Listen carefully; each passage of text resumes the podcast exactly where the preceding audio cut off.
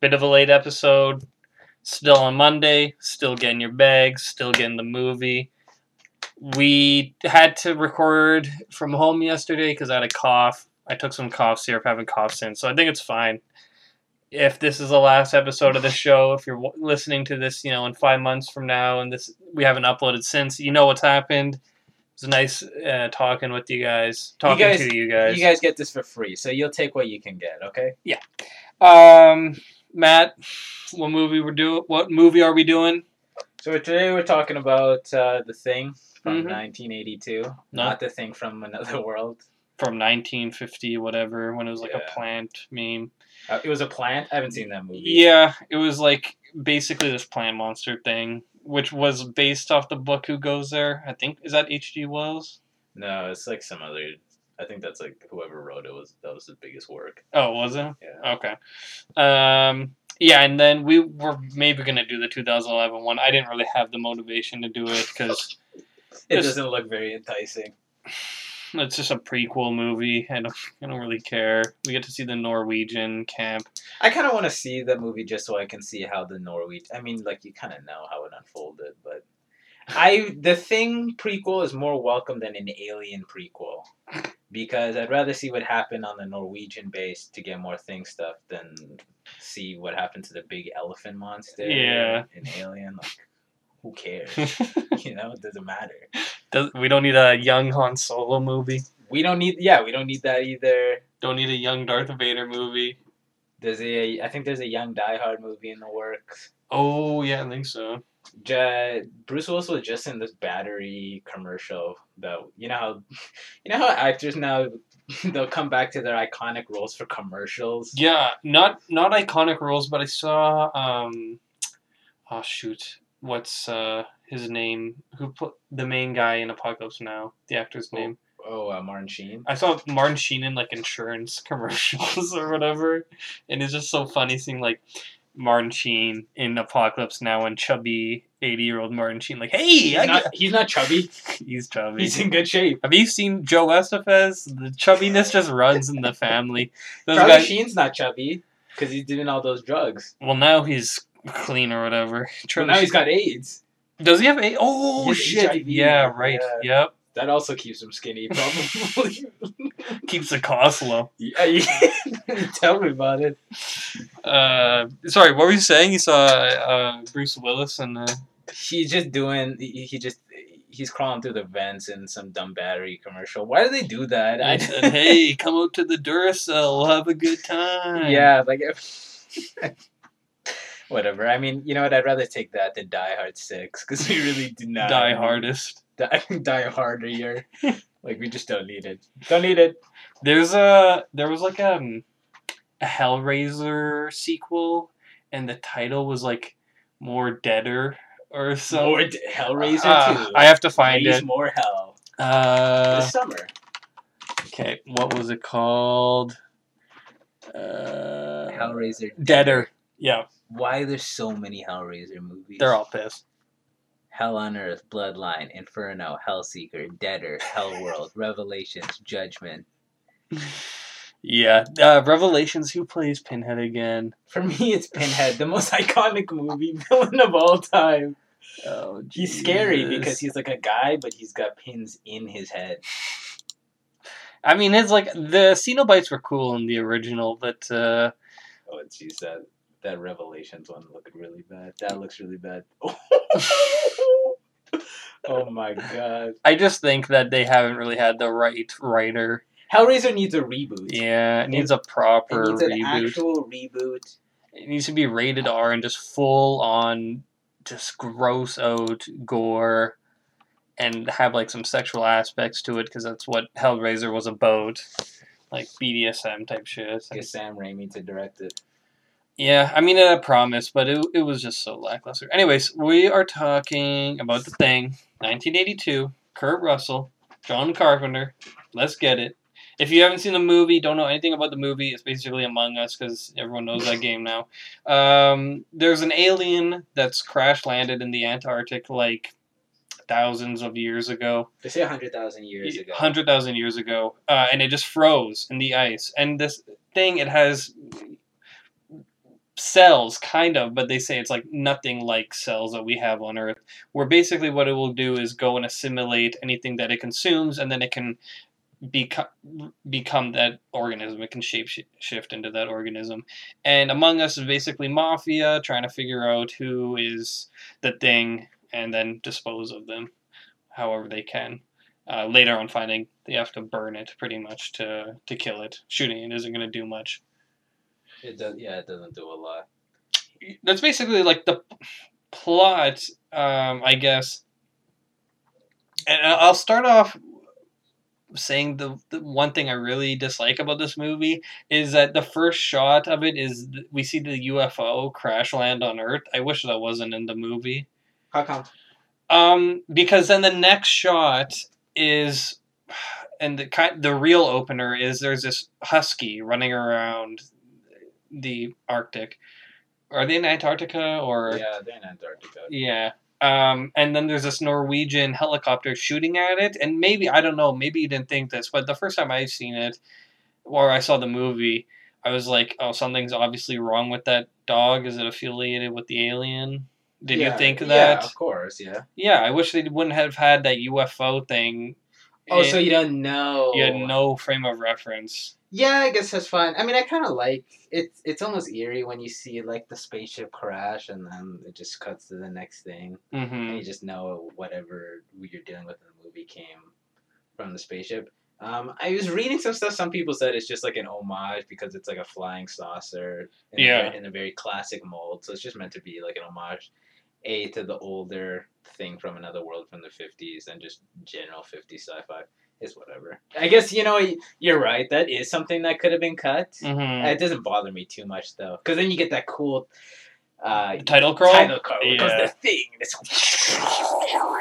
I- it's creepy. I wanted that font to kind of be the font for our show's logo. Oh yeah. Yeah, but Yeah. The, the one we have is cool. If we ever switch it up, I kind of want to really hammer in the thing font. Yeah. I like it a lot. Um, but yeah, then there's this Norwegian ship. They're chasing the Husky. Um, they're only speaking in Norwegian, so the American crew doesn't know what they're saying. It's a crew of like 10 or Yeah, like well, uh, let's get a real count here. Um, okay. Uh, dabba dabba some of the characters in this movie get knocked off so early that you Yeah. just forget that the characters in the movie. But there's like ten to fifteen ish guys. Uh, there's a good picture I If- found. Uh, one, two, three, four, five, ten, fourteen. Oh, What, that includes two- the Norwegian. So guys. 12, uh, uh, 12 Americans. Um, the Amer- the Norwegians are like shooting at the Husky, throwing bombs at it. The Americans are like, what the fuck? So they just shoot him. And then that's kind of where the movie kickstarts from there. And then they get a they get to adopt a cute little dog, and they say, "Oh well." Oh. On to the next. On to whatever we have to do. The main guy, um, I guess, is MacReady. He's kind of He's an alcoholic. it's kind of presented that he's a main character right off the bat. Uh, it's not like an alien situation where Ripley kind of becomes a main character. No, he's like the main guy. He's like the.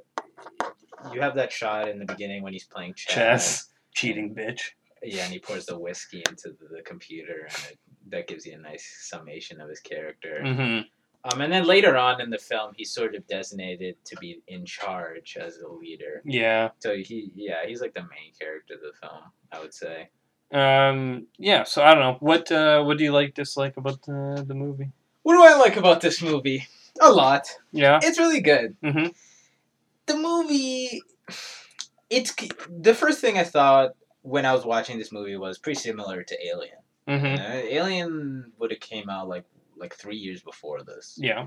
right? So it's got kind of a similar setup. You have a group of people, a crew, um, Isolated. isolated. Yeah. Instead of space, it's in the Arctic, Yeah. and there's some alien running around, and it's killing them. Yeah. And the alien is really hard to kill, and it's really scary, Yeah. and you need to use fire. Yeah. Just like the the xenomorph was basically unkillable in the original movie because if you shot it, it would just bleed acid, d- break a hole in the ship, and then everyone dies. Yeah, exactly.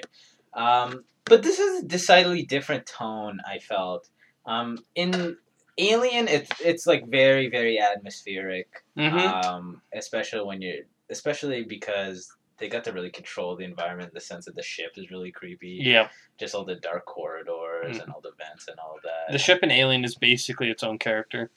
Yeah, you're right. It is like when people say like, "Oh, the setting is his own character in Alien." That very much is the case. In this case, um, it, it is like a traditional kind of horror setup like Alien, but a big part of this movie that I really like that maybe is a little different from Alien. You had this alone in Alien, but the thing in this movie is that the thing, the alien that is hunting them, can assume other forms, right? So the big thing in this movie is that not only is there the thing, there's also the interpersonal conflict between all the characters. Mhm. And that was one of my favorite parts of the movie because at a certain point, once everyone in the film realizes what they're dealing with, that's when all bets are off and nobody can trust anybody. And you see how that can kind of be their downfall throughout the film. And distrust and like and masquerading as somebody else and appearances and stuff like that is a big theme of the film, which I really like. Mhm. It's pretty timely, I guess. Um, I I sort of think of it, you know, people, you know, when there's an interpretation, we were talking about this, when there's an interpretation of the film and you think that's a stretch. Yeah, I really do think that the distrust and like the conspiratorial vibe in this film is kind of like Cold War, especially Yeah. because you're dealing with like U.S. They're not soldiers, but I guess they're MacReady is like has some sort of MacReady. I think is like I guess like a military pilot, Yeah, like he's yeah. a helicopter pilot, and the others are I guess are assorted scientists and crew members or whatever. But yeah, like Nauls is a cook. Uh, Windows is like the communications guy. yeah, Um, I don't even I don't really know what Childs was. They don't say. So for some characters, they don't say what their role is, but I'm gonna- just gonna assume Could just be maintenance or whatever. maintenance. Clark is like the dog guy. He has the husky crew. He's the dog sitter. That's why he's the weird one. That Yeah. It's a strange one. um, um, but no, it's um, it's a very engaging picture because of that. Because you, not only do you have like, of, of course, the the superb special effects, which we'll of course talk about in a Mhm. second, um, and the scares are great, but character wise, even though the characters in this film don't get a lot of development per se, because it's a big cast. Yep. Um, and I and I was looking actually at some reviews for this film. Uh, apparently, when well when this film came out, it was panned, Yep. which is which is shocking to me. Ebert and like Siskel. Did you see their review of it? Siskel and Ebert's no, review? but I'm sure I'm sure it was just like this movie is so gross. Yep. Yucky. They're like this is. I think Ebert said like this is a barf bag movie oh, we saw that. We watched that review together like a Yeah. couple months ago, where he was like, "This is a barf bag movie." Yeah, and they just don't like it. Yeah. Yeah, uh, that didn't age too well, unfortunately, because I think the movie's superbly done. Uh, the whole cast does a great job. Um, it looks great. hmm The special effects, let's just talk about them now. Yep. They're amazing. All practical. They do a lot of um, some of the effects. Okay, so the, there's like they do the effects like the the grotesque, the gore and the stuff in a different way. They'll have like you know like these corpses that they have. The first one that you see that's a really great demonstration of the special effects is like the corpse of the two Norwegian people that they find Yeah. in um, Their in camp. the Norwegian base Yeah. Uh, and there's like two guys fused together Yeah. and like this horrible like surreal imagery where they're just uh, they're Like their faces are like fe- like fused together, but there's like distance between them. Like imagine if you had one face and then you kind of like stretched it apart. That's kind of what it's like. and they're like screaming their eyes are sunken the detail on the models hmm is crazy and, Yeah. it's, and it must have been incredibly expensive Um, because there's a lot of them. There's that then they have like of course like all the monster transformations. Yeah, like the one where the doctor's like charging up uh, his what is it called? defibrillator. Defibrillator and he goes clear! Shoves it into the guy's chest. His chest opens up with teeth and then clamps down on his arms rips his arms out. Then like the dude's head falls off and becomes a spider with eyes. Yeah, and it's like it's crazy. They throw effects at you like crazy, but it's it's not done in like a way that I feel like Ebert say, like Ebert and Siskel say that it's like barf bags. Like it's mm-hmm. gross, but it's It's it's, deliberate. art. Exactly. Like you're not gonna fault a Cronenberg movie for Yeah. For being gross. Yeah. Which makes me wonder what they thought about the fly, 'cause that would be super fucking gross. Uh, no, but the special effects are amazing. They even even like not just the model stuff. They just have prac like moving stuff that's great. Like anytime like there's like tentacles whipping out Yeah. of the monsters, I'm wondering like how the hell did they pull that off? With the dogs, like With where the they have all those little tentacle things. Yeah, going- that wrap around them and Yeah. then are like pulling them around and stuff. I, it's crazy. Like the budget must have been insane. There's that one shot. I don't know how they did it, but like the dog, one of the dogs in the cage, because like when you first see the thing reveal itself, Clark goes and puts the husky in in the cage, and it's like the husky's acting, I guess, is like incredible. That was another thing. I'm glad you mentioned that because they have these shots where the husky will just be still and and it'll just be like staring or it'll be looking and then it'll just slowly walk away. And you're thinking like and like in the movie of course it's the thing that is Mhm. possessing this animal. But then you're thinking practically like how the fuck did they do that? The animal trainers, I guess or the handlers or whatever must have done a great job too. yeah, like um the scene where it Clark puts it into the the the pin with the rest of the huskies. It just is like so quiet, and it like is standing at the front of the door and all the other huskies are looking at it and then it like just slowly walks in and sits down in the center of the room and then is like just staring at the wall and then all the other huskies like go crazy and then one of them like bites away at the metal link fence Yeah. and I'm like how the hell did they do that was like did they make in that shot is the the fence made out of like clay or yeah. something but uh, that's it was really really cool there's so many stuff that like so many effects that i really don't know how they did it because they're just so good like when uh what's his name when uh Norris's head like falls off, and then there's all those green tubes in it, and they're like popping, and then he his mouth. Is, I mean, it's obviously an animatronic, but like how they orchestrated that whole shot, I have no idea. His like head falls off, and become spider legs comes out. rip out and then like it, it's crawling and it's it's I don't know it's so it's also elaborate that and it's so convincing that you know you know sometimes you'll have gore or you'll have an alien creature and you know it's it's not terribly convincing you know you, they've done what they can with whatever they could get at the supermarket deli but in this like it's so complex it's like the visual effects team has like actually created a monster with like rules and like a genuine physiology. And you never see the true thing. The, I yeah, you never see the true thing. I guess I like to think like there is no true Yeah. thing, um, because I mean I guess when they ex the Norwegians would have exca- excavated the, the thing from the ice, I guess that would have whatever was there would have been the true thing. And then you could also just make an argument that whatever form they saw was a form from another planet. That the thing. I, I, I, I was also reading online and, and it made me think that um, some people suggest that like literally what happened in Alien is also what's happening. Like the thing, the saucer is not the thing saucer. It's some other alien Yeah. that it latched onto and then the saucer crashed because Yeah. of that, Yeah. which would make it really like Alien. uh, which I don't mind because Alien is a superb film and this has more than enough to differentiate itself from it Yeah. to have it stand in its own right. Well, also it's like a remake of a movie from nine, the 1950s, so it can't be too much from Alien. Yeah, Yeah. I, I guess maybe Alien is because I know that it's it's relatively similar to the the older one, Yeah. right? Well. Besides the plant, this plant thing that I'm just hearing the first of. Yeah, kind of similar. Yeah. Yeah, so I, I I don't know. Maybe this is just a good alien horror mold Yeah. that's been used for a while. But yeah, There's like, the, yeah, the special effects are crazy. They have like in one scene they have blood moving on the floor. and you're like, "Ah, what? Like I. I, I know there's tricks to do like to have liquid moving that, but it just all looks so good. It's so convincing. Yeah. the scene when he when the thing like head opens and it grabs i think is it palmer or somebody else Uh, Gr- Palmer is like the thing in the shot, and he grabs Windows. Like his Palmer's head opens up with teeth, and then grabs Windows' head, and, then he's like shaking, him around. and it Yeah. looks authentic Yeah. and then when it dumps him he's covered in like this like primordial slime that looks like he just got birthed Yeah. all over his body and he can like barely move yeah. it's incredible the special effects in this are great i don't want to say they're the best i've ever seen but of like practical horror movie effects that are spe- like specifically gore oriented like this, um, it's probably the best I've seen. I can't think of what maybe like The Fly.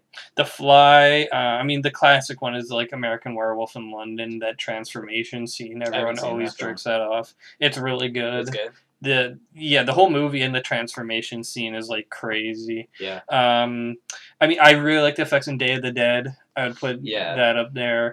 Uh, and probably, I mean, Alien, you don't get too much, but the ones you get are like pretty good. Um, although, like that's more. A lot of the stuff, like the xenomorph, is more in like the camera work than it is. The thing with Alien is that a lot of the horrors and stuff you don't see, Yeah. and then the thing, a lot of there is a lot of horror of stuff you don't see. For example, one character just disappear, or when somebody walks by and Yeah. just goes, "Oh, what's that?" But a lot of the horror is just actually having to see the thing in all its disgusting forms, and it's really great. Yeah, like they learn that the thing, like every part of it is just can become its own thing. Like it's not like us where we have a heart, and if the heart is destroyed, then we're done. It's just like the heart is just like a thing it makes. It doesn't need it, Yeah, and its blood is also just another thing that can go in. Like there's that scene where, uh, like Palmer is, or should I skip to that? Uh, yeah, go ahead. Okay, I- so basic MacReady figures out like okay, or he makes the logical leap that every part of it must be its own organism pretty much. So he's like to test who's the thing, I'm going to take everyone's blood in this really weird scene where they choose to like slice everyone's thumbs like completely. They take a knife and just like you need rip- a lot of blood. I guess. Um, and he takes a hot needle to it and stabs it, and then like when he is uh, testing Palmer's blood, like the blood jumps out and screams, and then you see it and it slithers around. in a great chaotic moment where like there's tension in that scene when every time MacReady pushes the needle to the blood, you're waiting for something to happen. Nothing Yeah. happens. And he does that for like four or five guys. And then suddenly the blood explodes and then Palmer like immediately starts shaking and then transforms because he, the thing knows it's been found. And then his eyes pop out, and like they pop on blood, and his like face splits in half. And then like McCre- and he grabs windows, MacReady tortures him, he he leaves. He Uh, like jumps onto the top of the roof or whatever. Yeah, and then he like he, that's the, also the scene where he like smashes through the uh, the wall, and then he's just walking on fire, and then MacReady torches him. yeah, And then one of the great, and then a great part of that scene is that like after all that ordeal happens, they just continue on testing everybody. Like Yeah. they're testing Nauls ne- next with the fucking open Antarctic hole in the wall. It's great. There's there's touches. There's great John Carpenter, not maybe necessarily humorous touches. there's humor in the There, movie. There's humor in the movie, and I guess that would be a good time. Maybe we should give a quick rundown of all the characters in the movie. Sure. Uh, do you have that? Do you have that Yeah. chart? Yeah. I mean, mo- some of them get more love than others. Yes, and that's just kind of the nature. I don't know why the font is like this, but go for it. You can. There's MacReady. He's the leader. Uh, basically, he's pissed all the time, and he's an alcoholic. Yeah. Uh, but he's a good man, and he's smart. Uh, Blair. Who's uh, kind of like the antagonist, really. he is sort of. He he reminds. Me. Who does he remind me of? He kind of reminds me of. I forgot the doctor's name in Day of the Dead. Frankenstein. Oh, Frankenstein. He reminds me of him. They're not like personality wise too similar, but they kind of look the same. This is Wilford Brimley, uh, whom people probably know from Diabetes. Remember the Diabetes? Is that him? Him. I was wondering why he looks so familiar. He's Diabetes slash Walrus guy. Holy shit. R.I.P. He's pretty good as Blair in this. Yep. Um, you know, at first he just he, he he in the beginning of the film he's you know just a relatively well composed doctor, and then when he finds out the danger of the thing, that's when he really gets to shine. He he has like a manic episode. They restrain him to the cabin, hmm and they have great MacReady and Blair. They only have like a couple interactions in the cabin, but they're all great because you know something's wrong with Blair, and you're not Yeah. sure if it's the thing. You're not sure if it's just because he's mad. You're not. You're not sure if it's because he's hiding something. That's kind of a theme that permeates throughout the film is that you're not really sure, obviously, which character is the thing and which one's not. Um, but Blair, Wilford Brimley especially sold that really well. Uh, and he's also great when, spoiler alert, he's the thing and he puts his hand He's like the mega thing at the end. yeah, he's like, I guess he was like, he is the ending thing because at that He's point He's making the UFO. he's making the UFO, and then up until that point they had killed all the other thing Yeah. entities. Uh, let's go over everybody, over everybody else. There's Nauls. He's the kitchen cook. Um, he's even wearing the bonus situation guy. What's that guy's name? Uh, his character's name? Yeah, I totally forget. bonus situation guy. That's fun. to Nauls looks like bonus situation guy. Uh, he's just kind of a young. He's just kind of a young gun. I like Stevie Wonder roller skating and cooking. he's just you know, he's hip. He's chill. He's Yeah. chill. We got Palmer and Childs. There's a scene. Palmer's just kind of like the stoner character. He's cool. He's got like a jean jacket. He's wearing headphones all the time. Yeah, he's a stoner character. He's fun. There's a deleted scene where Palmer and Childs have like a weed farm in the in, in the, the, base. greenhouse. Yeah. And there's a scene where they're watching old game shows and they're just lighting up a huge doink. Yeah, Uh, Childs is like arguably he is like one of the lead characters, Yeah. even though this is an ensemble Play, cast. played by the same guy who was the the buddy to Nada and They Live. The great Keith David. Yeah. he's always good. Uh, he's playing Keith David here, which I don't mind. Keith David plays Keith David He- like he- almost all the time. He's kind of like the contrarian for the group. Like at the beginning, he's like, "Do you believe this voodoo bullshit?" Yeah, and he's very speci- uh, suspicious of MacReady. Yeah, yeah. Um, there's a kind of a like a subplot in the film where they're not sure if even though MacReady's in charge, they're not sure if he's the thing or not because they find a tattered jacket of his. Remind me about that once we're done. Okay. Um, then who do we got? We got I can't even read. I know. Doctor uh, Copper Doctor Copper. He's or he- Cooper. Sorry, he's a doctor. He gets his arms chopped off. R.I.P. Um, Norris. Norris is the guy who, if you're wondering, if you've never seen the thing and you've seen, and you've almost certainly seen that screenshot of the thing with like a fuzzy head of hair, and he's Mhm. like, and he's reaching up to the ceiling. That's just Norris transformed. Uh, we have bald, Bennings. bald guy. He's he gets eaten. Uh, Clark. He's just like this.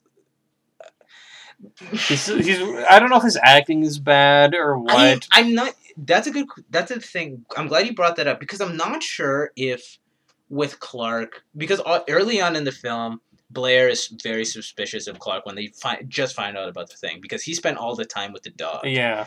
So throughout the film, you're thinking Clark is acting kind of weird because he's a thing, hmm but he ends up not being the thing. He ends up trying to kill MacReady by Yeah. stabbing him, And then MacReady just like And- instantly and then headshots he him. insta kills him, and then he's just dead, and that's it. I don't know if it's a bad acting job because I feel like he would have been directed because the the way he's acting feels very deliberate. Yeah. Anyway, you have Garry. He's like the de facto leader originally, Mhm. and then after some suspicions are right, he's gone. There's Fuchs. He's like the nervous scientist guy. He looks like the dude from uh, Jaws, He looks the like marine biologist. Oh, like um Hopper or Yeah. Hooper. Yeah, Yeah, kind of. He kind of looks like a mix between Hooper and Steve Jobs. yeah, he even has like the turtleneck. Uh, and then there's Windows. He just does the radio, uh, and he's like, "I'm not getting anything, man." And there's a scene where he's passed on the radio station. Uh, Garry comes up, just cranks the fucking volume on it. And he's like, "You get anything?" Uh, and then there's two Norwegian guys who get blown up, and they're wearing the same goggles that fucking Captain Cold from The Flash has. Yeah, yeah. Which is where he gets them from. Uh, and then that's it. yeah. So you were talking about um. There's a there's a subplot where everyone thinks it's MacReady. Yeah. There's this thing that this movie does really well, where the camera will take on the perspective of the thing. Yeah. and it'll just there's like when the dog is roaming the halls and then the first thing that we see well not the first thing that we see. One of the first things that we see with the dog is that it's just roaming around the halls very slowly and then it comes into this room and all we see is a silhouette of a shadow of someone. We don't know who it is. And then the dog comes into the room and the shadow turns around to look at the dog. End of scene.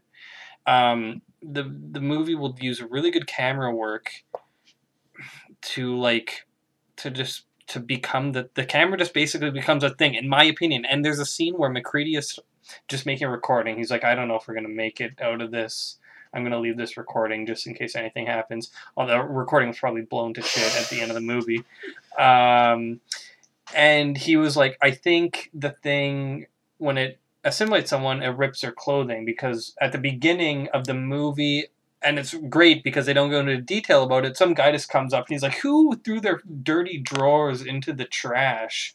And they're all tattered. Do you remember that? Yes, it, I think it was Niles. He's like, "Who's throwing this in the kitchen?" Like, Yeah. Why? And it was, and they look at this dirty piece of clothes. and then clothing. they're like, I don't know, and then they don't they don't say anything else about it. Um, but MacReady says, I think like when it assimilates them, it rips their clothing, and then we see a shot from outside of the room, and it's just staring at MacReady from the Hmm. back of him, and I think that's the thing, because then what what happens is someone finds MacReady's jacket. And it's all torn up, and his name's still on it. But all the other clothing, the tags were purposely ripped off of Mhm. them. so they couldn't identify. Yeah, uh, which was a cool touch. And that and that's like a that happens like two times where like first Fuchs finds MacReady's stuff, hmm and then later on they find him dead, and then Nauls finds MacReady's stuff when they go alone to his shack, and because of that they think he's the thing. Mhm. And that's when they like that's when MacReady starts to threaten them with the bomb. Yeah, he's like, if you don't let me, or if you guys touch me, I'm gonna blow us all up. Yeah. And they're like, ah, shit, all right. Shit, we can't do anything, I guess. um, but yeah, I, okay. So I've seen this movie a ton of times, and maybe this is a fault of me seeing the movie so many times. How many times? I have no idea. I've been into this movie since I was like in elementary school. I was seeing a lot. Yeah, because I would just watch clips of it on YouTube, and I would try to draw like the transformations and stuff. Yeah. I was really into it. Um, I feel this movie could have been a bit longer, like thirty to forty-five minutes longer, because I think there isn't enough interpersonal conflict. I, I don't think there's honestly for me enough time for the mystery to really set in. So many characters just die so quickly that I didn't even get the chance to really be that suspicious. I I can agree. This is only an hour and forty nine minutes. Yeah. I could agree that like I could use like another twenty minutes for sure on the film, and I would be more than happy. Yeah. Uh, the movie does end kind of quick. You almost wish there was more time to spend. You're right with the mystery and with the characters. So you can learn the characters and you and if they ever do something that's off, you can be like, that was weird. because you're right. At one point in the film, it feels like we go from like ten characters to like five in the span of like twenty minutes. Yeah. and then like and then you and then you're like okay and then the climax is ramping up because we got to kill the thing Yeah. I i can agree that's why we have the 2011 prequel Oh yeah. that's what we got That's it why we have the video game. that's why we got the thing video game oh yeah Like there's a scene where they're like now they're like, okay, let's split into teams. And Nauls and MacReady are going to visit Blair quickly for something, and then he realizes that the light's on in his cabin. He's like, I didn't touch that light. Let's go investigate. And then we don't really see it. And I know some people might say, like, that's good that we didn't see it, because then Nauls comes back and he's like, oh, he's a thing, he's a thing. Um, but, like, there's stuff like that where I'm like, oh, I wanted to see that. Like, there's a deleted scene, or not deleted scene, it never was shot of Nauls being killed and I'm like, oh, I want to see that too. I mean, like maybe that's just me because now I've seen the movie so many times, and I want to see more. But I feel like there there is a bit there's like a bit missing for me. you're right almost like we usually complain about movies dragging or taking too long but this is a pretty perfectly paced film there wasn't really a point when i was bored at all Yeah. and you almost wish there was a little bit more because you're right. A a story like this, where it's like a, I guess, initial description you would say sci-fi horror, but it the big part of the film is this who done it kind of Mhm. mystery thing. Who's the thing?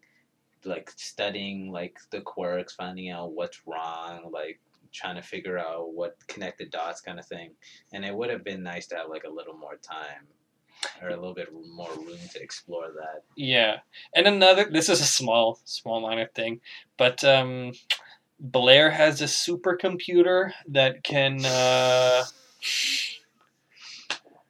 I'm, I'm fucking tired of TV shows and movies having these supercomputers. I'm just pissed about it because like the movie's supposed to be in the eighties. supposed to be in the 80s and it's supposed to be like our world just with this fictional thing and it's funny that you mentioned that because in and I was looking at like just some trivia for this movie. The voice of the chess machine that Kurt Russell has is just some actress that uh, John Carpenter was dating at the time because the technology wasn't advanced enough to have like a clear, Yes. good no robot, like that Siri level robot voice. Yeah. So then to, to have a computer where you can be like calculate the odds of like it was like calculate the odds that like someone in is the thing or simulate and then it's like calculate how long the earth has left until total like global domination and it's by like twenty seven thousand hours, and I'm like, why don't you just punch in who's the thing and just be fucking over with that? But that's done really quick, and they don't revisit that computer. I think that's just meant to kickstart Blair's like paranoia, I guess, like just yeah because I guess he wouldn't be able to figure that out, figure that out on his own. Otherwise, I don't know. i feel like there was a character like blair not like frankenstein but this i my theory and maybe this is a stretch i always felt like blair gave himself to the thing Hmm. Interesting. Why do you say that? because I don't know. It's just he has that like manic episode where he just destroys everything and he destroys a helicopter. That's a big thing. So nobody, literally nobody can leave. He destroys. Yeah, he destroys. Does he destroy something else too? Like those tractors or whatever Yeah. they had. yeah. Um, he destroys all that, and then he goes to his shack, and then he's assimilated somehow. And I don't, I don't know, but it just seems like I don't. I just got the feeling that he was really enamored by it or something. This could be a stretch, but like I, I I, like know. I like the idea. I feel like with the character of Blair, they also if they had more runtime, there there could have been a little bit more with him. Yeah, I thought he was a very compelling character, yeah, like one of the most of all the cast. Um, not just because like, just just because of his character dynamic. I love when they go to the cabin and he just has the noose Noose. hanging there.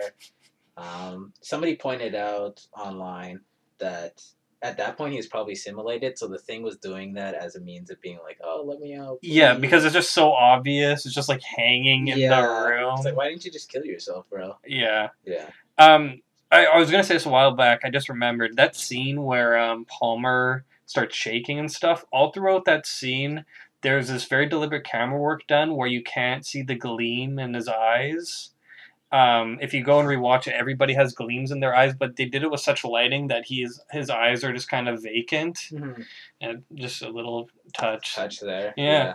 Um, but yeah, I don't. The, another thing, like MacReady's talking about, or he's talking with Fuchs, I think, but or maybe it was during his recording. He's like, we should only eat canned food from now on. That was that was when MacReady Yeah. goes to see Yeah. Fuchs, and then after he leaves, the thing comes to get him. Um, and then we don't see any scenes of that, and it's just so weird that they add stuff like that. Maybe it's just like.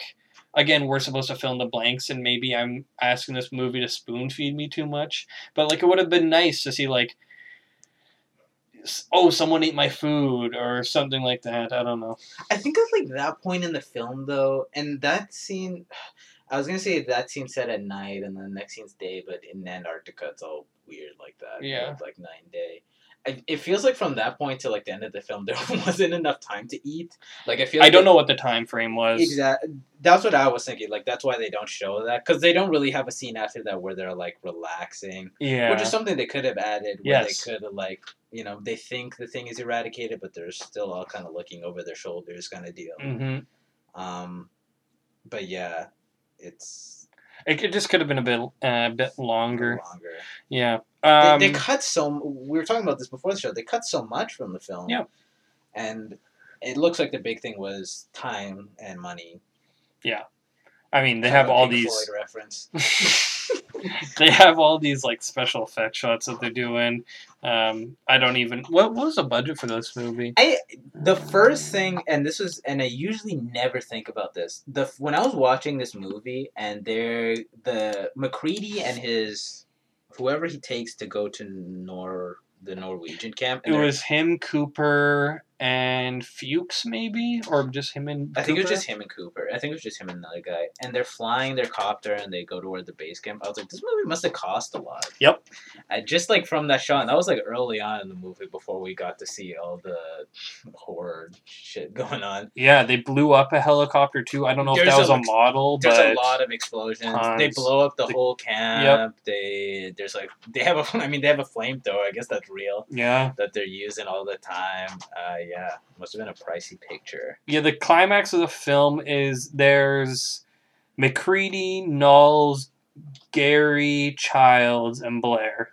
Yeah, And they're just like, fuck this. We're just gonna blow everything up. Like, we're not making it out of here. we need to blow it up before it goes to sleep, It goes- freezes itself, and then rescue team comes and they get, you know, and then the Earth gets infected. Actually, I forgot about before I talk about the great scene is where um, they f- get footage from the Norwegian camp, and then Mhm. they're watching it, and they see like kind of what happened, um, and they they find on a map like where they must have gone, and that so they fly there, and then they find this huge UFO just uncovered in the ice, and then like a few feet, well, let's just say like 50 feet beside it, there's like a chunk of ice missing where the thing must have crawled out and then died. Yeah, Well, quote unquote died. yeah. I love that that scene, and we don't get to see anything in the UFO or anything, which was weird. I don't know if you noticed this, but the UFO was not a model.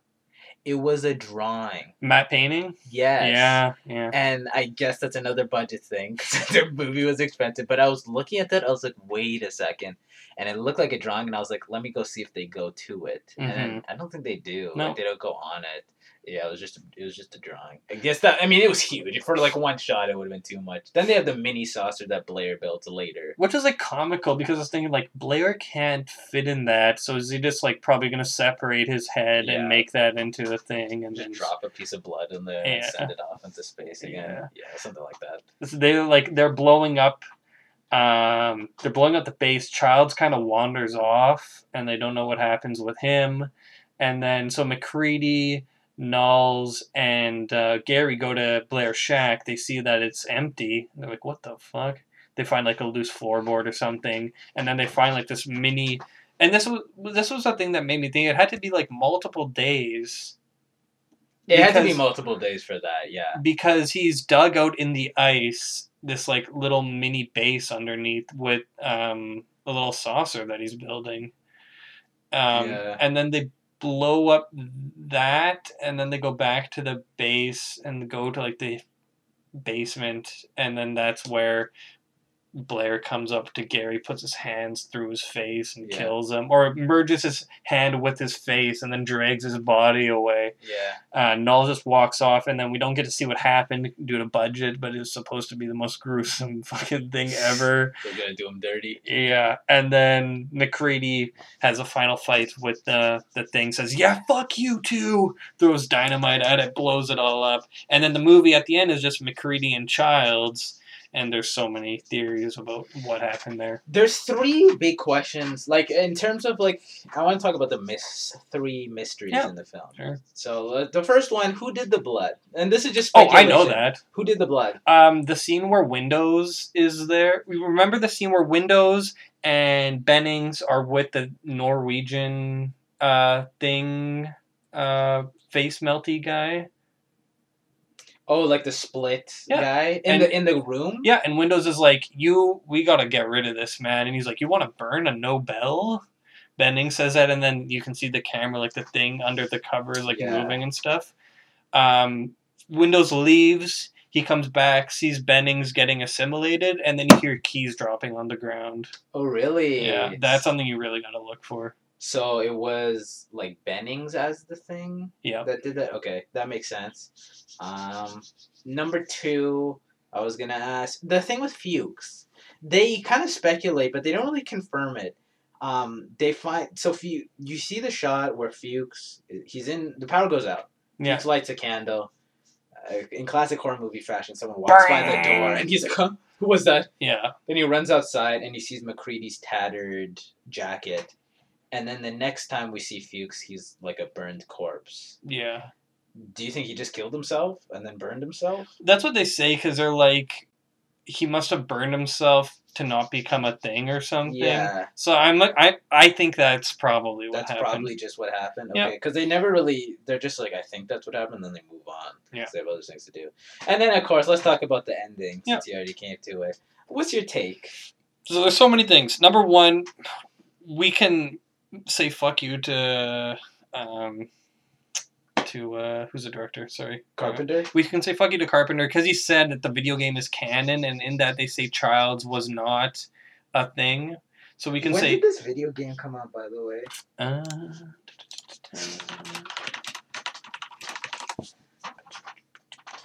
2002. Yeah. So we can say fuck you to that if you want.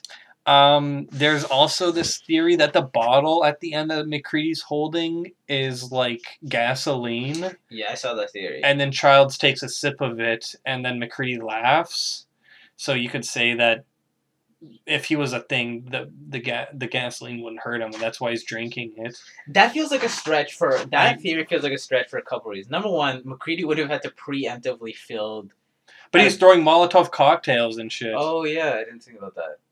Okay, uh, that the other thing that makes it stretch is just that the thing otherwise like perfectly imitates human behavior. So how would it not know that like you're not supposed to drink gas? Like the thing wouldn't know. He well, he just saw the bottle and he was like, "I'll take a sip." And uh, and then the other thing is like, how did Child sur- where like literally where was he that he was surviving this explosion? Yes, yeah, that's the that's the other thing. Uh, He because you see him leave to go see or like he sees Blair and then he goes to wander off. I guess he could have just been away. And then the other log, like just thinking about it logically, let's say they were both the thing, we would know because They would have been like, ha ha ha, we won. yep. And then if one is a thing, why doesn't he just, Just attack the other person? Well, if MacReady is the thing, then because then he has the flamethrower on him, right? Who does? um, Childs. Because he, Yeah. he shows up with the flamethrower, Yeah. so I guess MacReady could be. But if if Childs is a thing, that doesn't make sense. 'cause Yeah. why didn't he just kill the fuck out of MacReady? Yeah. So And it's basically either they're both not or MacReady is. Yeah, But then if MacReady is, how? Because he kills Blair. uh, maybe like in the. I guess like you could say, oh, at the end he got infected somehow before he kills the thing. Yeah. the thing. I don't I know. don't know. I like personally I I don't think any of them are. I was gonna say my headcanon. I, I, I always like I'm a, I'm a big fan of the am, ambiguous ending. So Mhm. like I, I can preserve the ambiguity and I don't have to go ah who, what is it what's the answer.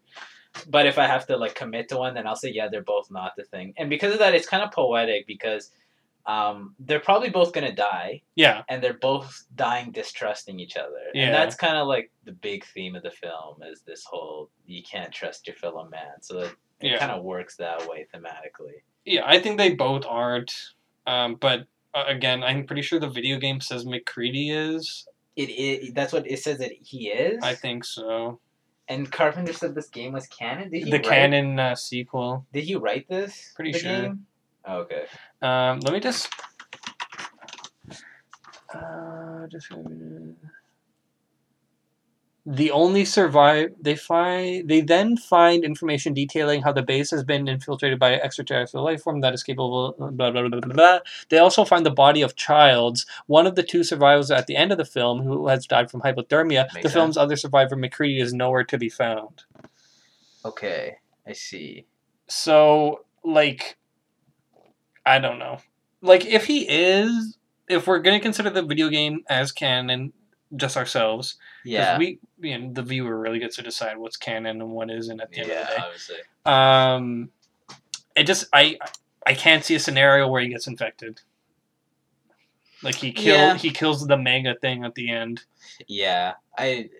Yeah, I don't know. I Maybe mean, they're like, oh, there's a fragment of Nauls around. well, the thing is, you can't have a game if the thing loses. Yeah. So there, there's your answer right there. I'm gonna read up later and see if there's anything conclusive in the video game about if MacReady was or wasn't affected, or if they're just like keeping that ambiguity. Like maybe MacReady just walked away and then got buried in snow. Yeah, may uh, I don't know. Yeah.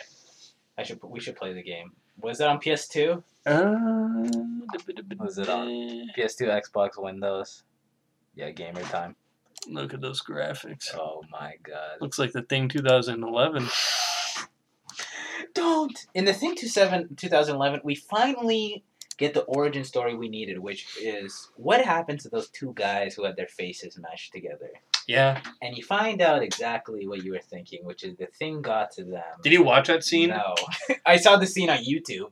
Yeah. Yeah, Where like the guy leans on him Yeah. and then his like face. and it's like the most ham-fisted thing ever. yeah. You could just tell, like, even if you hadn't seen 82 film, you're like, why are they doing that? They're just doing that because this is how it ends up. So we have to get from point A to point B. Yep. It's called it the prequel problem when you got like, like C3PO and R2D2 on that ship at the end. Uh, at the Tantive Twen- Four. Yeah, like, what is? Why does that need to happen? That's isn't that 20 years later? What's going on here? with Captain Antilles or yeah, whatever. yeah. It's so stupid. I can't wait to do a commentary track to those movies. I can't wait. I actually can't wait to do a prequels commentary track because we're gonna be laughing. I'm gonna be doing some hearty guffaws. How the fuck did slave Anakin have money to buy C3PO parts? he picked them up off the ground? And like why is he living with his mom in this house and they clearly have personal belongings? I thought they were slaves. It just seems like they're workers. They're slaves because he can't leave because this strange Jewish caricature fly man will say no. They probably could have taken him also. They could have Yep. taken Watto. Yep. Just give him a couple. Mm-hmm. Just Like- send. Just build like a killer droid. Yeah. Fuck him up. So The stupid. bigger question is why didn't Qui Gon just take his mom too, or just steal him? Because as if they're gonna adhere to the slavery rules on Tatooine. There, there's some part this throwaway di- line of dialogue in Phantom Menace where Qui Gon is like, "We can't interfere with your guys' war." The war on Tatooine. No, on uh, Naboo with the Gungans and the droids, he's like, "We can't interfere." Oh, so they just have like a non-interference policy. Yeah, I- It's stupid. yeah. It doesn't make sense. Also, when you just think about like the old Republic when they were just fucking killing everybody twenty four seven, and like the Sith and the Jedi were just fighting each other forever. All I'm seeing is George Lucas highlighting and fucking everything on the Pink, yellow, And the guys in the back are like, "What's going on here?" Have you seen that uh, clip of George Lucas showing uh, Steven Spielberg a droid? No. And he's like, "Yeah, these guys are so cool." And he's like, "They're, they're, they're the new stormtrooper." But what we learn is that they're really inefficient. And What I want to see is George Lucas showing David Lynch what a Wookiee is. oh god, And then David Lynch getting machine. a headache from that. like how many times do you think David Lynch sit down? That's crazy. to George when he's showing off all his, his his space monsters. Probably a lot. Like people like David Lynch who are like. I don't know what you call them, classical artists. Were pro- Yeah. He's like, oh god, I don't care. Yeah, I don't know I want to make movies about my fear of fatherhood. know. and, and like existentialism, and George is out here like yippee! no, this is pod racing. Yeah. Uh, was there anything? Oh, do you like the soundtrack? Yeah, the soundtrack's great. We didn't Dum, mention dum. that. Don't don't don't don't don't don't. It's dum, all good dum. uh, throughout the film. Uh, I love that little piece that they have. And then they have like some string music, like wee. The soundtrack's great. Um, honestly, like the worst thing I can say about this film is that I wish I had more of it. Really, I really, really. Besides that, don't have any major issues with it. That is kind of a major issue for me, though. Is that it's not long enough? Yeah, it's not like oh I, I well I can't really tell if it's just like oh I want more, or if it's like I think it it, it would have been I think it would have been better with more. Just I needed some more like interperson like there just wasn't enough time for the mystery to really set in for me. Caitlin, was was there enough? Were you, like during the movie were you like oh who was a thing who wasn't the thing? Guest appearance by friend of the show, Kaylin. I don't think we had enough time to think about it. Yeah. It was like, bam, this person said, bam, Boom, this person boom, said, bam, boom. this person got killed accidentally. Whoops, wasn't in it. Look, the thing is not gonna wait around for a game of Clue to happen. All right, he's gonna come in, wreck shop, get it done, take over the world. Because it, like I don't know. He's literally the imposter with the 10 second kill cooldown time. Back to the ISO cube with you. Okay, Goodbye. Thank you for the guest appearance. You're welcome. Goodbye.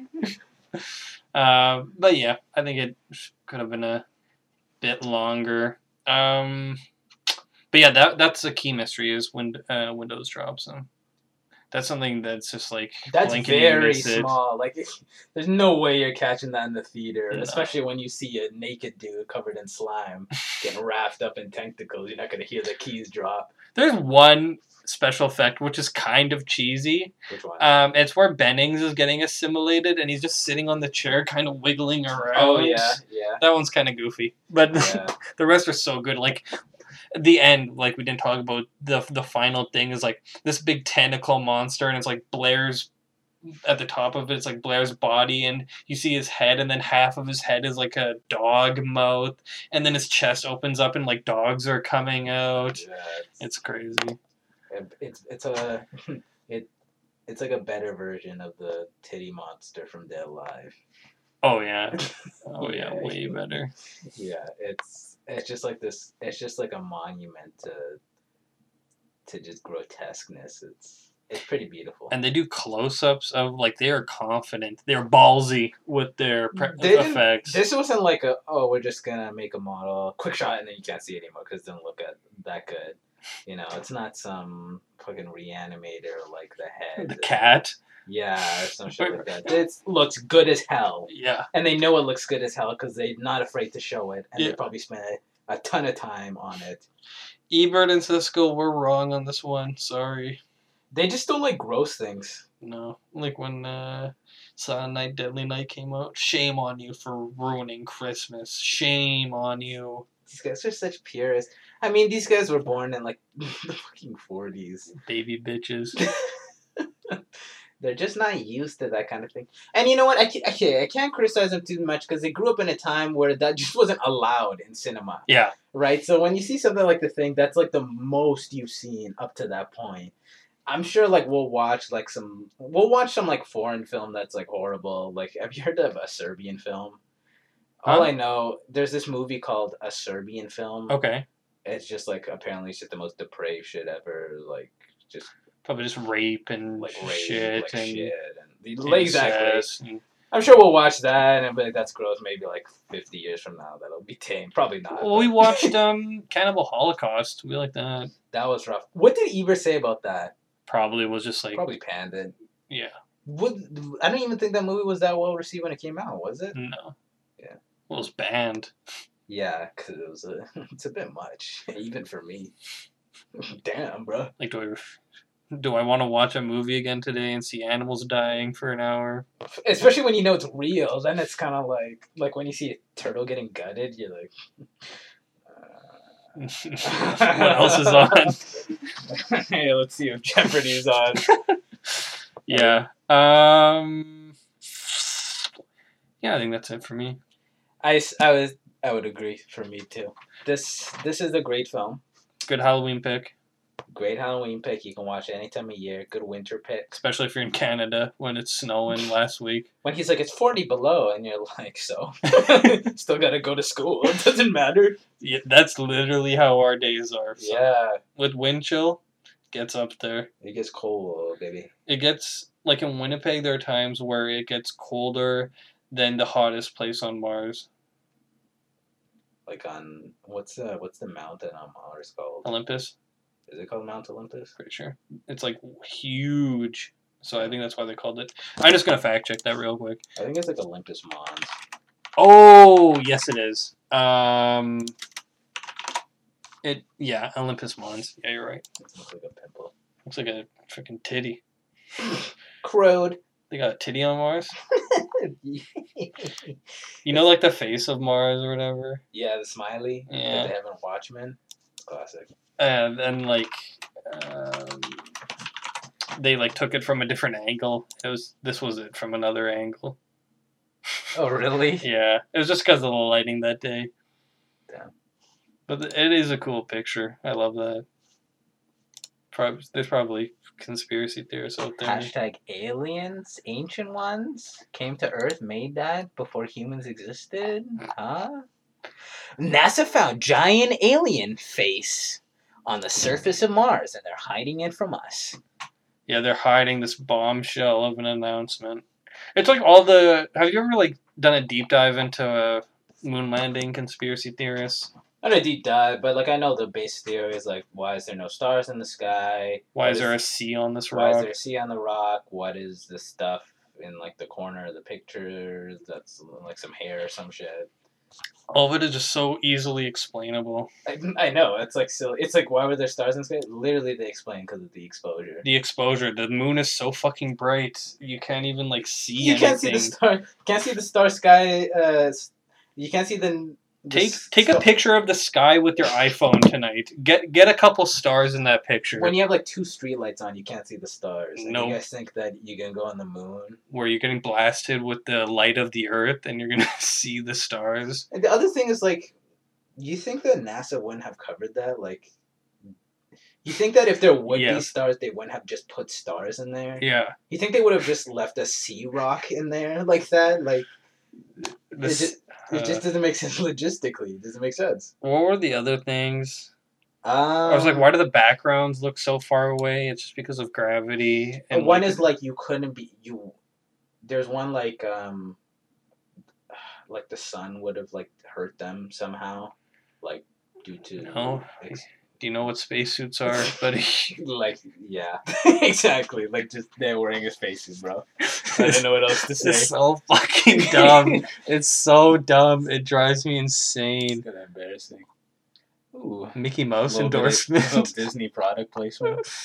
oh Jesus! Just we need to get that Genesis wave going on Mars already. A- amen. Well, the Genesis machine, the Genesis project was a failure, as said by Saavik Well, in don't Search add, for Spock. don't add uh, proto. Uh, what was it? Pro- proto matter, whatever. I was asked my grandpa today. I was like, "Did you ever watch Star Trek?" He's like, "Yeah." My grandma's like, "Oh yeah, we saw a couple of the movies in theaters." I was like, "Nice." I bet your dad. I bet uh, Walter watched that on TV and was like, "What is this nerd shit?" Changed it over to I don't know what Put- was on at the time. I don't Happy know. Days or some shit. Like this is cool. My grandpa's just drunk driving and listening to the Beatles all the time. And he went to a Beach Boys concert. Yeah, I was like, "What?" I was like, "What was your favorite song?" He's like, "I don't know." like To my fair, it was like 50 years ago. yeah, but my grandpa, if you ask him like anything, what's your favorite of this, he's like, I don't know. It's the 60s. Nobody remembers anything. Yeah. I'll give him slack for that. Sorry, long awaited bags. What's your bag count on this? I'm gonna give this one five bags. Really? It's a five bagger. Okay. there's like there's just small stuff. It's uh, I'll watch it again very soon. I really like the film. It's five bags for me. I found that my DVD copy that I haven't watched since I bought it has fixed aspect ratio. Um, so I watched at Karen's place on her sweet TV, and it was the movie was taking up like a third of the screen. It was such a piss off. Uh, I know there's a really killer Blu-ray copy out there, so I'm just gonna pick one of those up. Yeah, Deleted scenes? Question mark. I hope they have those included. But there aren't like too many deleted scenes. All we have are like um sh- like photos of Stills from scenes. the deleted. Yeah, That's a damn shame. like MacReady and his blow up doll. Uh, him in the shack with Nauls, where they've just find that the ceiling has been broken through because I guess that's just how the thing likes to move around is busting through the shoots ceiling. up into the ceiling. Yeah. I mean, I guess if you're gonna, that's a pretty official way to get away. yeah. He does it like four times in the movie. There's one part of the movie, last thing, where it's just s- s- kind of odd how it's that scene where Palmer, I think, or Windows after he's been bit, I think it was Palmer, Bust through the wall, and it's just Yeah. like, how thin are these walls in the Arctic that you're just walking through the walls? Actually, yeah, that didn't make sense because it was like it was like two sheets of wood plank. I'm like, I'm pretty sure you need more insulation than that to live in the Arctic comfortably. So Like I, in my room, it gets cold in the winter. let's just say he's got thing strength. Yeah, and sure. he just Hulk Superman did, and yeah, Uh, I'm gonna give it eight. eight bags. Yeah, I like every time I see it, I'm just like, oh, I wish there was more. I, I like, I really need more of a mystery. That's your biggest criticism. of the movie, is Yes. you wish there was more. yeah, and it's not just like I wish there was more. Like I wish there was more of the Empire Strikes Back because I just love that movie so much, and I wish there was more of it. It's just like- like, ugh, I feel like the movie is really going for the mystery thing. I mean, like, would you agree? Yeah, it is because there's a reason that like, like not only like the characters are unsure, but they dupe the audience too. And Yeah. There's points in the film where you don't know what's going on. Obviously. I just want more. I want more chill time at the beginning, where the and where they're just kind of talking, chit chatting, and you get to know their personalities a bit, so you know what to look for later on. Um, I wish there was just more of like them dealing with the thing, like, okay, let's eat this. Everyone separate into rooms. Um, I mean, I don't want to be like that guy, but if this was real life, you would just team up in pairs of three, and then you could easily defeat the thing. Um, they don't do that. They pair up in teams of two, which is like the And then, they, opposite. and then everybody wanders off Yeah. to go. Oh, I'm gonna go check on this and I'll come back. Yeah, so like that is like a little bit of an logical hole, I guess.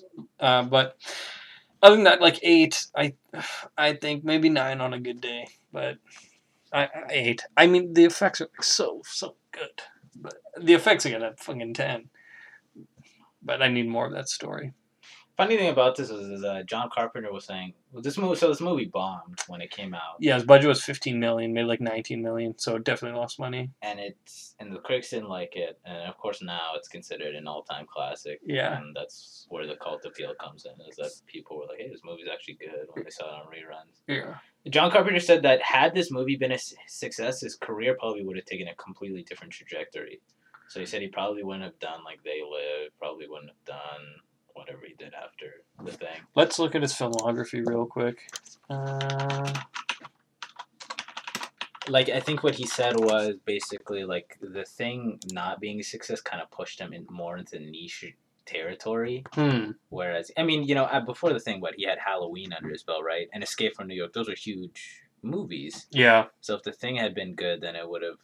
I, I guess he would have been more Spielberg than than Carpenter in that sense. Yeah, he okay directing. He yeah, he just kind of wrote. He specifically cited he wouldn't have done like Christine, Starman, and They Live. And Big Trouble in Little China, I said probably wouldn't have happened to. which we're gonna have to do. We will have to do that soon. Prince of Darkness. I've been meaning to watch. Memoirs of an Invisible Man. That looks like piss from that cover. We need to watch Escape from New York. Have you seen Escape from New York? Um, no, I haven't. That I wonder if that's. That's probably cult. He was executive producer of Halloween in Halloween Kills coming up. When's that coming out? 2021. Yeah, right. What? We'll see. Theater's not going to be open next year. Nope. Fuck. Uh, Let's talk about the uh, movie industry situation here, where uh, Yeah, ah, ha, ha, can the government uh, bail them out? That'd be chill. That'd be chill. That'd be chill. I mean, like you don't have to bail out Warner Brothers and Disney, but you know, maybe bail out What was that uh, like the chain called in uh, the states that shut down Regal. the Regal? Yeah. Yeah. Uh, yeah, if you guys could uh, subsidize the movie industry so it doesn't get any worse, that'd be great. the thing. Uh, yeah, I mean, the movie. I feel like, like as if Disney will just let movie theaters shut down, Um, like forever. I mean, yeah, but it's like, I mean, like, w- like, what would you ha- like? What do you want to be done here? The theaters have to close they because fund them for a bit. They, I not now. Movie theaters definitely shouldn't be open now. yeah, but like later on, like how, like think about all the movie theaters right now. They're gonna have to pay taxes on those properties. you know what's the big? You know what's my biggest fear from this What? is that like the streaming thing is gonna it like this is gonna just send us straight into the streaming era where like theaters are like not really that big of a deal anymore.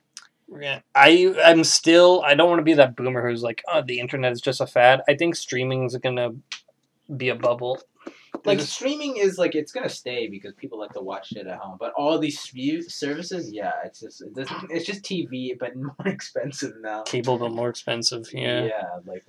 And it's like even ridiculous when you subscribe to like Amazon Prime and then it's like buy channels. Like get the fuck out of here. It's just cable. They're reinventing cable. Stop. Like Netflix is doing it right, where it's just you pay for it and you just get all the movies and the TV shows. But like this other stuff, like thirty dollar movies for just Mulan it. tanked so Stop fucking it. hard. They could have done that way, way, way better. They could have. Like, I whenever I see plays like that, I'm like, do like does a company like Disney have these crazy statisticians who are calculating like how to maximize profits? Like they knew thirty dollars was gonna be a loss, but it was like the best loss that they could do. Probably, yeah. I'm sure that they have uh, top economists or whatever deciding. Although I, I just don't know people. Like maybe there's people who other people do this, but I don't know anybody who wants to pay thirty dollars to watch a cartoon remake of a movie that people don't even seem to like that much. There's been two live action remakes already, but both Chinese Yeah. Yeah. Oh, well. because it's just like folklore or whatever. Yeah. Uh, okay, so next week we're gonna do Halloween, fittingly, and then after that we don't have a movie. Is there one you want to do? There was, but um, there's a movie that I've been meaning to watch. Yeah. That I know Kaylin will like.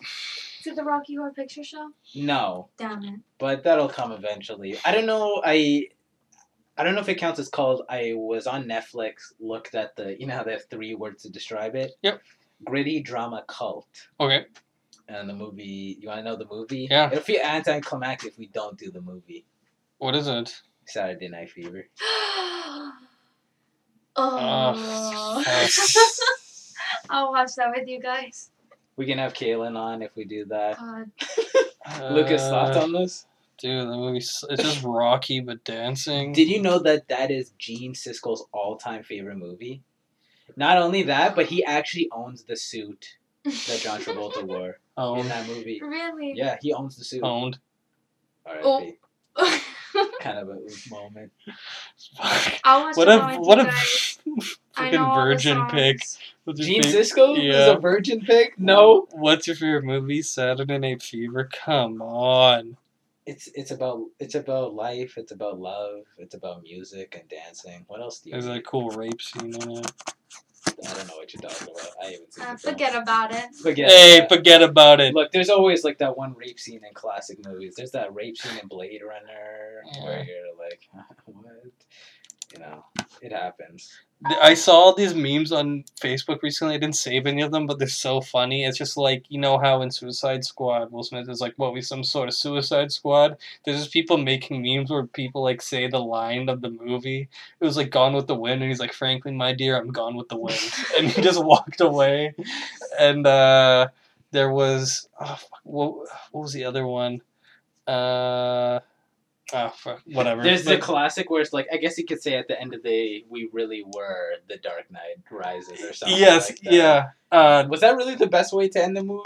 I don't know. Uh, it was um it was Blade Runner and he was like he just said like I'm the Blade Runner baby or something. That's classic. Fine, we'll do that movie, whatever. Yeah, let's do it. We it. could have a party. I had a party to watch it before with some friends in high school. Back to the ISO cube with you. Isn't I so cute? I don't know. Is this where Judge Dredd puts people? Who's Judge Dredd? Oh, we should watch Dredd, uh, the 2012 one. That's Sure. a cult movie because nobody watched it. What what what's more cool, the 2012 one I- or I don't the wanna uh, watch this. No. Huh? I don't want to watch. porn star man? The Italian stallion, you mean? Yeah. What was uh, his character's name in uh, Death Race? Uh, Joe Pesci. Shit, it was like it was like Vinny Italiano gangster man. Something borderline derogatory, but also he sucks in that movie. Is he a good actor? Jury's out. And I fucking hate Rocky. I'm saying it on the show. Machine Gun, Gun Joe? Machine yeah. Gun Joe. Machine Gun Joe.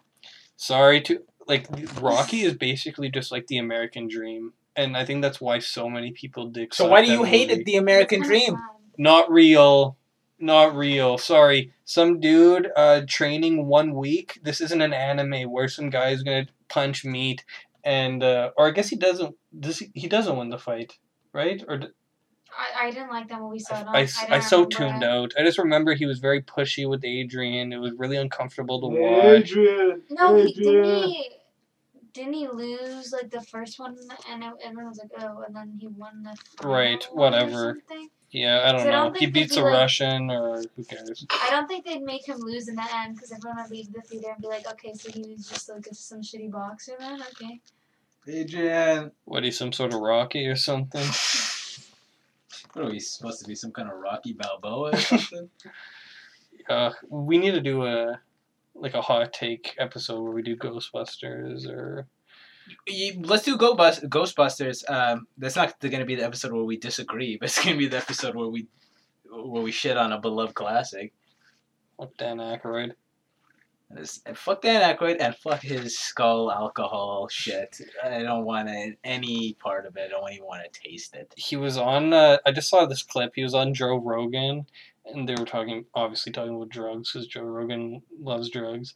And- yeah, I'll have on like fucking Angelina Jolie talking about psilocybin mushrooms.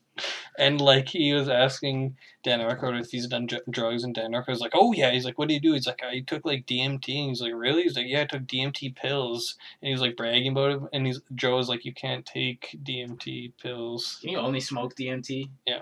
Oh. Or have it with another code drug or whatever that like ayahuasca you ingest and it has like a different thing which makes it ingestible. I don't know. I don't know science of it. Um. Okay, so yeah, we'll do Halloween then Saturday night uh, live or Fever. I think I have the soundtrack for that too. We can review the soundtrack. No, we can't review the soundtrack because the sound. Let, let's review the soundtrack right now. Five out of five bags. Some black lady singing. a couple of black ladies singing. They call the Bee Gees, I think. Yeah, They're bad girls. Pretty, they're pretty hip. The the bad girls. That must that must be what it is, right? I I would have wished to see. I wish that I could have seen your face when you discovered that the Bee Gees were white men. Wait, you didn't know that? Not until like a year ago. They thought they were black women. I was like, oh, these are. Have you never seen like any of their album covers or anything? No, I only oh. I, up until that point I'd only heard "Staying Alive," so I was like, "Oh, that sounds like black women." Oh. So funny. Kind of embarrassing. I hope in the movie says what we got some Saturday Night Fever here. Hey, we. uh, You know, did they say that in that movie? I don't think so. Fuck. Well, I got Saturday Night they Fever. probably say the word Saturday or something because that's the night that they go out. Mm-hmm. But I don't think they say quote Saturday Night Fever. What about Friday? Friday is like Cocaine Day. Okay, well, Weren't weren't they doing cocaine in the movie? Probably. I think so. Yeah. I don't know. I haven't seen it in a while, which is really sad. And And then Sunday is the Lord's Staying Day. alive. Staying alive. Good weekend. Uh, you can't tell by the way I use my walk. I'm a woman's man. No time to talk.